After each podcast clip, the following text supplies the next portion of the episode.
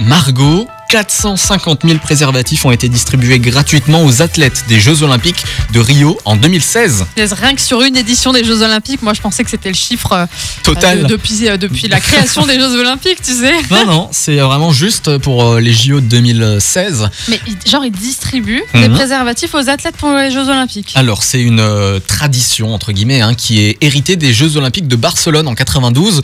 Parce que Barcelone, bah voilà, c'est en Espagne, olé olé, et puis voilà. Oh là là.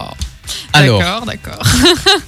ça fait un ratio de plus de 4 40 euh, alors ça fait un ratio de plus de 40 préservatifs par athlète, Euh, un chiffre qui a triplé depuis euh, Londres en 2012.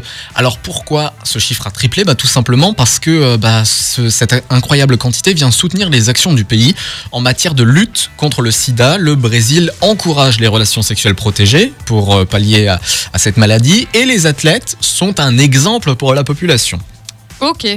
Et pour la première fois, parmi les 450 000 préservatifs, 150 000 sont des préservatifs féminins. Une première dans l'histoire des Jeux Olympiques depuis euh, donc euh, 92 au moment où ils ont commencé cette euh, tradition. Ok, très bien. Voilà, donc euh, comme quoi les artistes, les, les artistes, les athlètes euh, qui font les JO, bah, font leur sport, mais pas que. Ils font d'autres sports. Voilà. Non, mais je sais pas s'ils ont trop le droit. euh, Enfin, je sais pas si c'est conseillé. Après, tu dois être, normalement, tu dois être concentré sur ta discipline. Enfin, les JO, c'est quand même un. Peut-être pour baisser la pression, je sais pas, mais je sais pas. après, ça dépend. Artiste entre, entre- enfin athlète entre, entre athlètes ou alors euh, avec euh, des personnes euh, du Non, bah, bah, avec leur famille, sans doute, certainement. et les célibataires.